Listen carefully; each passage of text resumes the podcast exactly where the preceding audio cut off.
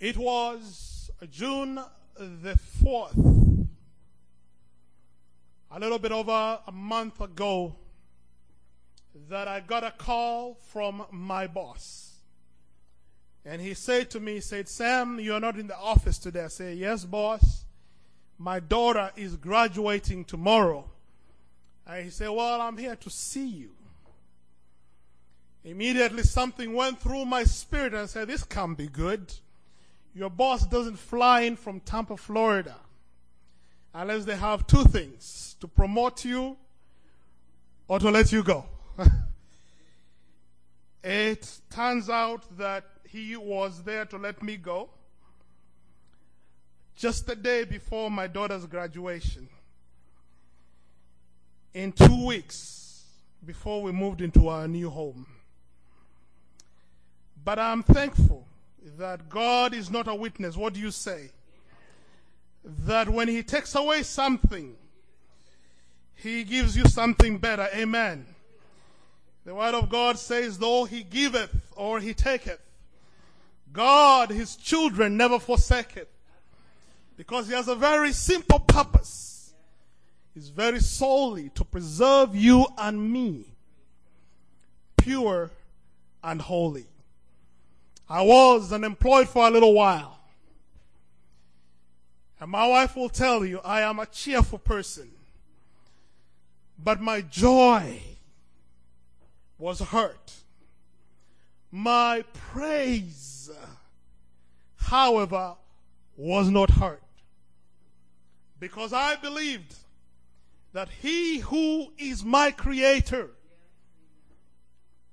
he who saw it fit to take away that job that I thought was my retirement has a bigger plan than I could see it at the time.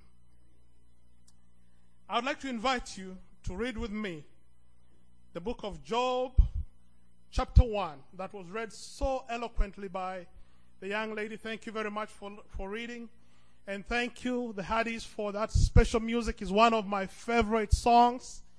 That song has seen me through some difficult times. Because when I can say, and Jesus said, Come to the water, stand by my side. I know you are thirsty, but you will not be denied. I know every teardrop. I've seen it when you've cried. But I'm just here to remind you that is for those tears, for those tears, for those moments that I died. I am thankful that Jesus not only died for my tears, but that he rose again to remind me that he's still very much the God of my difficult places the God who deserves my praise. Let us pray together. Oh Lord, we thank you for your living word that is spoken in our lives today. I thank you for the experiences that you allow us to go through. I thank you that through those experiences, our faith can grow. It took three days for Jonah in the belly of a whale to realize that He cannot change your plan. And so I pray, Father in heaven, that whatever we go through, we will never lose our praise. In Jesus' name I pray. Amen. Job chapter 1, verse 20 through 22. Then Job arose, tore his robe, and shaved his head, and fell to the ground and worshipped. And worshipped. Ladies and gentlemen, and worshipped. And he said, Naked, I come, I, I came from my mother's womb, and naked shall I return there. The Lord gave, and the Lord has taken away. Blessed be the name of the Lord. And I want you to mark this last part because I think it's beautiful. It says, and in all this, In all this, Job did not sin nor charge God with wrong. All King James Version says foolishly. My brothers and sisters, I believe that Job 1, chapter 1, shows us how to praise God in the midst of everything that we go through. And so, my assignment this morning, my brothers and sisters in Belleville, is to tell you that praise may not change your circumstances, but you should not let your circumstances change your praise. Most of us have no issues whatsoever to praise God when all is well. But Job shows us how to praise God when all hell breaks loose. When we consider all aspects of praise, we need to first realize that praise is the highest work carried out by God's children. Revelation says that when we go home that day, our job will be praising God. And when we we need to realize that God's throne is the highest point in the entire universe. And so the praises that we lift up to him actually reaches up to the highest point possible. The throne of God. How important is it for us to praise, you might ask? Just ask King David. In Psalms, he says that he not only praised God three times a day, not only prayed God three times a day, but he also praised God seven times a day. He praised God, ladies and gentlemen, twice, more than twice as much as he prayed. I believe from down deep within my heart that anybody can pray when life is difficult. But oh, it takes faith to praise when life becomes a struggle. When we are afflicted in one thing by one thing or another. Here's a fact. And I know you probably know this already. But in case you are not aware, let me give you a personal news break life can sometimes and will sometimes be very painful. Anyone who tells you otherwise is selling you something you really cannot afford to buy. And so the book of Job is everyone's story, everyone sitting in here today. I believe, particularly for those of us who have reached an age of maturity, we've been through something. We've lost something. We've lost a job. You know, we've lost something that meant something to us. We've lost a livelihood. We've lost a relationship. We've lost a parent. And you know what? It's easy to praise God when that check is going into your bank account. It's easy to say amen when your bank account is okay, when you can meet your bills, when your marriage is strong. But when the relationship hits the rocks, and maybe divorce is imminent or mentioned in your discussion, can you really praise God? It was October 2013 that I received that phone call nobody wants to receive. My dad was on the other line in Kenya where he lives. And he said, Son, your mother is dead. It was three o'clock in the morning. And I woke up and music does something to my system. I said, I need music to carry me through this. Jesus, I can't bear this. I am my mother's only son. How could she go without me being there? And so I put in a CD and the music came on. All the glory and the honor belongs to my Father. None can compare to his mercy and power. Praise ye the Lord, oh my soul. And I said, But Lord, how do I praise when I'm hurting? I'm here to tell you that my Father showed me what it means to praise. When you're going through circumstances so difficult that you don't know what to do.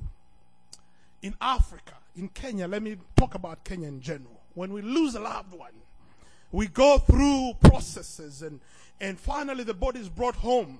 Here you keep the body in the funeral home and bring it out for prayer and then you go bury it. In Kenya they bring it to the home. It's culture for the body to spend a few days in the home. And I want to tell you something. I may not have traveled to Kenya, but I had somebody videotape the whole thing. I remember it was a Friday afternoon as the body arrived at the gates. I've never heard people cry so much. There was screaming and yelling and sadness just all over the place. And my father, being the preacher that he is, he stood up and he grabbed people's hands and he started singing, Come we that love the Lord, and let your joys be known. Join in our song with sweet accord. And I said, How can he do that? The man watched his wife in intensive care unit for six months. And now she's dead. And he's leading in choir, he's leading in music. The Word of God says that the sons of God came to present themselves before the Lord, and Satan appeared in the presence of God. Come here, let me tell you something. We always say we're not going to go to the bars or the clubs because that's where the devil is. But can I tell you this morning that the devil shows up in holy places? Can I tell you that the devil shows up in your job, in your home, in your prayer, in your devotion? And I want you to notice one thing as you look, look at Job chapter 1. I, I, have gained so much from Job chapter 1 that it speaks to me personally. The Lord noticed Satan and the Bible says that a discussion ensued, and he said, Buddy, what are you doing here? And, and, and, the devil has to be honest with God. He can fool you and me. We can come in here and look all stoic. We're in the presence of the master, but the devil has to be honest with the Lord. And he says, I've been going to and fro. And then the Lord said, Have you considered my servant Job. It was not Job's enemies who brought him up. It was God who brought up his name. Most of us would want God to bet on us. But may I remind you that Job got in trouble because God could bet on him. It was not his friends that bet on him, it was God who bet on him. And God, Job says, God says, Job is perfect. He's upright. He eschews evil. You know, he, he, this is God bragging about Job. And ladies and gentlemen, it almost feels like it was like a misguided missile. Because trouble seemed to have hit Job uh, like a missile would hit a wrong target. Out of nowhere, Job was ambushed by the unexpected. In one day, Job suffered the loss of a lifetime. He loses his flock, he loses his food, he loses his fleece, he loses his family, he loses his finances. But thank God, Job did not lose his faith. Amen. The loss of anything, my brothers and sisters, can be painful and overwhelming. Losing someone or something has caused people to go into clinical depression. And I'm not a nurse, but my wife is, and she tells me some of the depression will start as very simple negative thoughts. And then before you know it, discouragement sets in, and, and a discouraged person cannot praise God. A discouraged person starts to ask, Does God really care? So, chapter 1 is filled with troubles. I'm not going to read it. You know all about it. But in verse 20, the Bible says that he gets up, tears his clothes off, shaves his head, and worships God. Most people in Belleville today know how to pray under pressure. But most of us, and not many of us, know how to praise under pressure. And so my assignment today is to show you how to keep your praise in the middle, in the middle of your troubles. Number one, I have three points for you. Number one, you keep your praise because God is still present even in your trouble. Amen, somebody. You are not probably going to agree with me, but Satan was behind Job's trouble, but also behind Satan. God himself was there. The Bible says that the devil, your adversary, is busy. If you don't find it, if you don't believe it, you'll find trouble in your home. If it's not in your home, you find trouble in your job. And when you get him out of your home, you find trouble in your church, somebody. And he's not in your, if he's not in your family, he's in your finances. And if he's not in your finances, he's trying to steal your joy. And if he's not trying to steal your joy, he's trying to steal your peace. I have two daughters, I told you that. And because of that, I enjoy a wonderful relationship, father daughter relationship. Those girls are precious to me. And from time to time, we'll start to talk, and, and, and they'll come up to me and they'll tease me about certain things. And, and then I'll say to them, Okay, girls, now you're disturbing my peace. to which they laugh and say, Oh, come on, dad. You know that's your job. And can I tell you something? If the devil is not bothering you right now, he's just a ceasefire. It's just a ceasefire. He wants you to be vulnerable. He wants you to let your guard down. He wants you to assume your prayer life. He wants you to say, you know what, I, am I'm, I'm doing all right. I don't need to read the Bible today. He wants you to be relaxed in your Christian life. And then, bam, something happens. I need to you to get this, my brothers and sisters. The devil contends that all of us in here today, in this building, have something that will make us throw in the towel. For some of us, it's your family. For others, maybe it's your job, whatever it is. I remember one day uh, back in Kenya, uh, I was sitting in the house. By the way, I, I have to tell you, I, I grew up scared of death. The mention of death, I would freeze cold. I was the only son in my father's house. And I had my own, my room and my three sisters had their room. And on the day when I heard that somebody died, I insisted on sleeping in my sister's room. I could not bear to be alone to think about death by myself.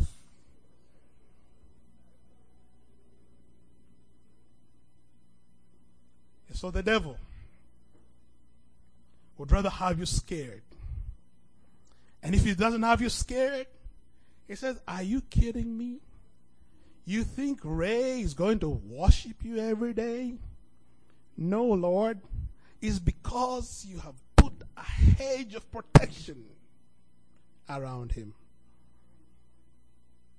Can I tell you, ladies and gentlemen, that we're here today because of God's hedge of protection?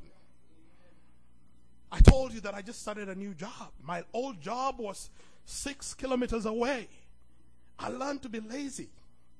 I'd roll out of bed, roll back in, and then get up just 15 minutes, rush to the shower, take my shower, and through the door and still make it to work on time. Isn't it amazing that the Lord has given me a job, but it's 65 kilometers away? Sometimes I laugh. I say, God, you're amazing. How do I go from 6.5 to 65? and every day I've got home. The city of Toronto is a difficult place. I told my wife I'm late because there was an accident. Every day. I'm not talking about once. I'm talking about every day. Sometimes it's when I'm going to work. Sometimes it's when I'm coming back from work. And can I tell you, God protects us. The reason that you are here today, the reason why you can get in your car and drive home and go about your business is not because you are better than anybody else, but it's because of God's hedge of protection. Somebody ought to thank God for the hedge of protection.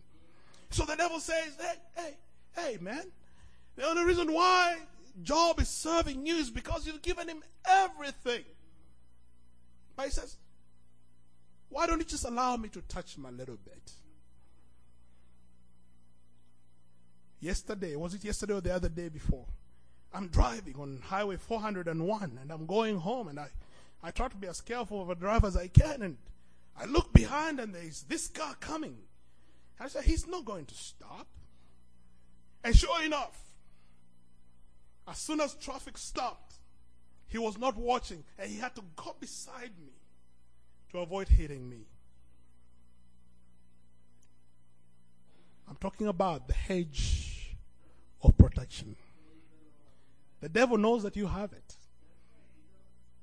Do you know that you have a hedge of protection around you? And that that hedge of protection is what keeps you alive today? So, my question to you is Would you serve God for nothing? The devil accused Job of commercial faith. He's accusing you today. He said the only reason why they are sitting at church at Belleville this morning is because of you've given them everything. But he says, God, just give me a chance to start touching. And I guarantee you, Lord, they will go from worshiping you to cursing you.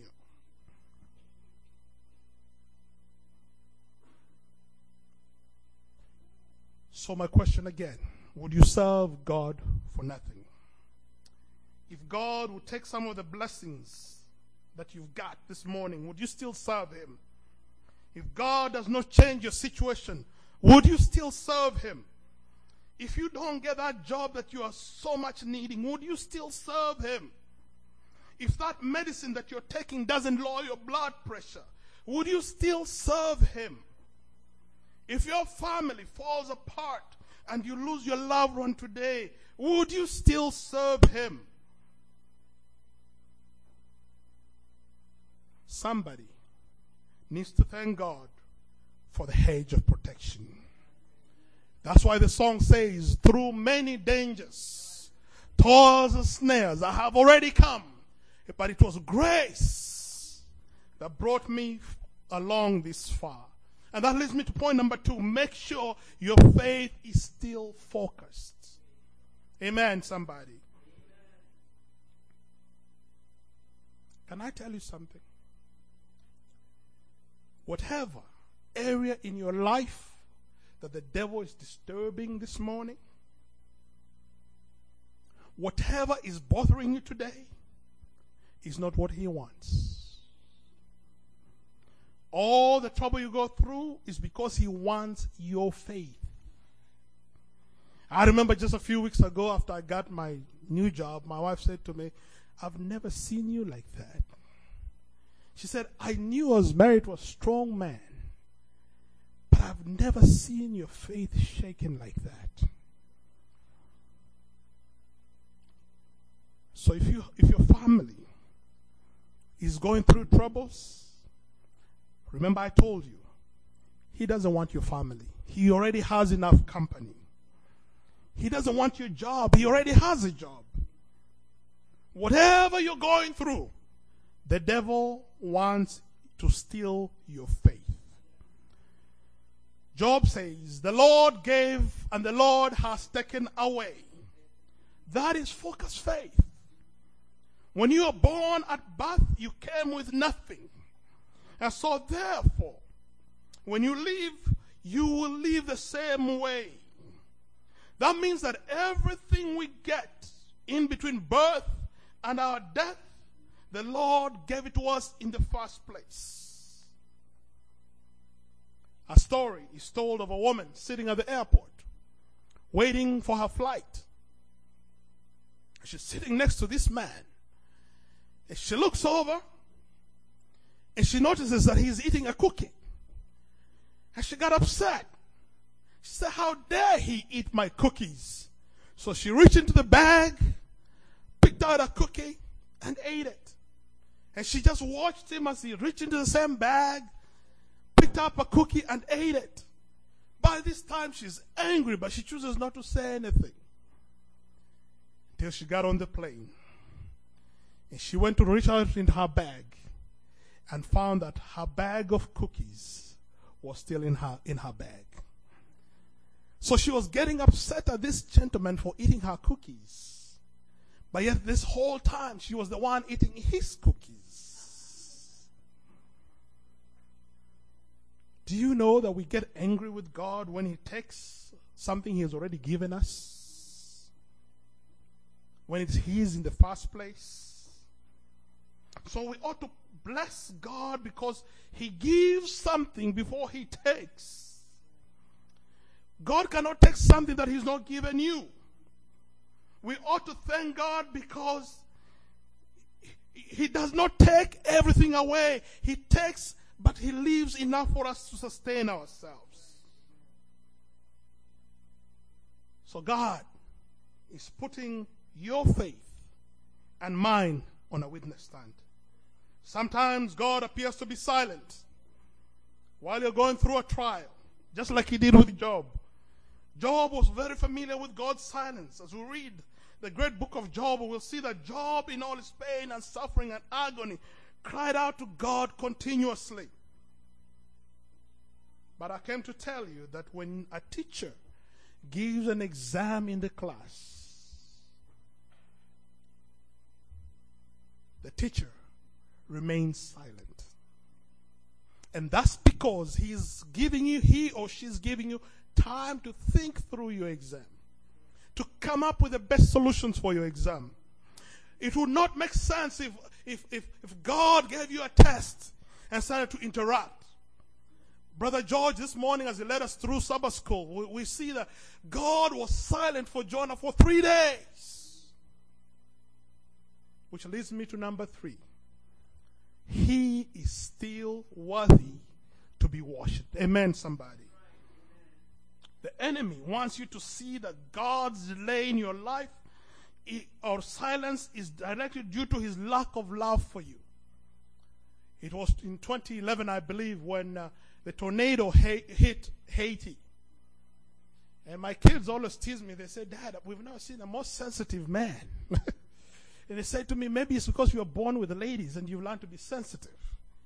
And I take that as a compliment because I was a mama's boy. And so we watched as images of people in Haiti going through agony and different things. And one evening, something stood out to me. I watched as in the middle of all that distress in the middle of all that rubbles. Uh, everything is broken down. There's no roofs over their heads. There's no food to eat. There's no water to drink. And the best thing that ever happened to me is I saw a group of family. Amen, somebody. Gather under the tree, under the cover of darkness. And I started to say, uh, they, started to sing the, the song, Sun of my soul, oh Savior dear. It is not night if thou be near. Oh, may my soul in thee abide forever in my Savior's arms. He's worthy. He's worthy to be praised. So listen to me, ladies and gentlemen. The bet between Satan and God was not what would happen to Job. The devil did not expect Job to stop going to church. No. The devil bet that Job would say something. He bet that Job would curse God. And he had a little help from his wife, didn't he? What did his wife say to him? Are you still going to hold on? Can I tell you, ladies and gentlemen, that the devil is betting on you to say the wrong things when things don't go well in your life? God needs somebody here today who will praise him when others are frowning. God needs somebody in here today who will stand out because of your praise. So if you find others trying to discourage you, the Bible says, Fret not yourself of evildoers, neither be thou envious of the workers of iniquity, for they shall soon be cut down. If you find your mind disturbed, ladies and gentlemen, his word says, Though thou shalt keep him in perfect peace, whose mind is stayed on him. They that wait upon the Lord shall renew their strength. And so if you find yourself going through something, it is my prayer that you'll wait upon the Lord. Amen. Job said, Blessed be the name of the Lord. That word blessed is where the word eulogy comes from, which means to speak something good about someone. A musician that I've come to love recently wrote a piece of song that saw me through some of those difficult moments. Those nights when I sat at home and watched my wife go to work, and I'm sitting at home saying, This wasn't supposed to happen. And then these words came to me. It says, Take this fainted heart Take these tainted hands, wash me in your love, come like grace again. Even when strength is lost, I'll praise you. Even when I have no song, I'll praise you. Even when it's hard to find the words louder, then I'll sing your praise. Even when the fight seems lost, I'll praise you. Even when it hurts so much, I will praise you. Even when it makes no sense to sing louder, than I'll sing your praise. Even when the morning comes, I will praise you. Even when the fight is won, I will praise you. Even when the, my time on earth is done, louder still, I will sing your praise. Lord, my heart burns only for you. You are all I want, and my soul waits for you only. And I will sing till the miracle comes. I will always praise your name. First Peter chapter 3, verse 15. We are told a very simple but almost difficult thing to do. This is what he says. First Peter chapter 3, verse 15. But sanctify the Lord God in your hearts and always be ready to give defense to everyone, not just people who know you, to everyone who asks you for the reason for the hope in you with meekness and fear. We must remember that we live here as citizens of heaven. We must remember we have an unseen adversary contending for our souls. Job passed the test by holding on to his praise. Will you hold on to yours?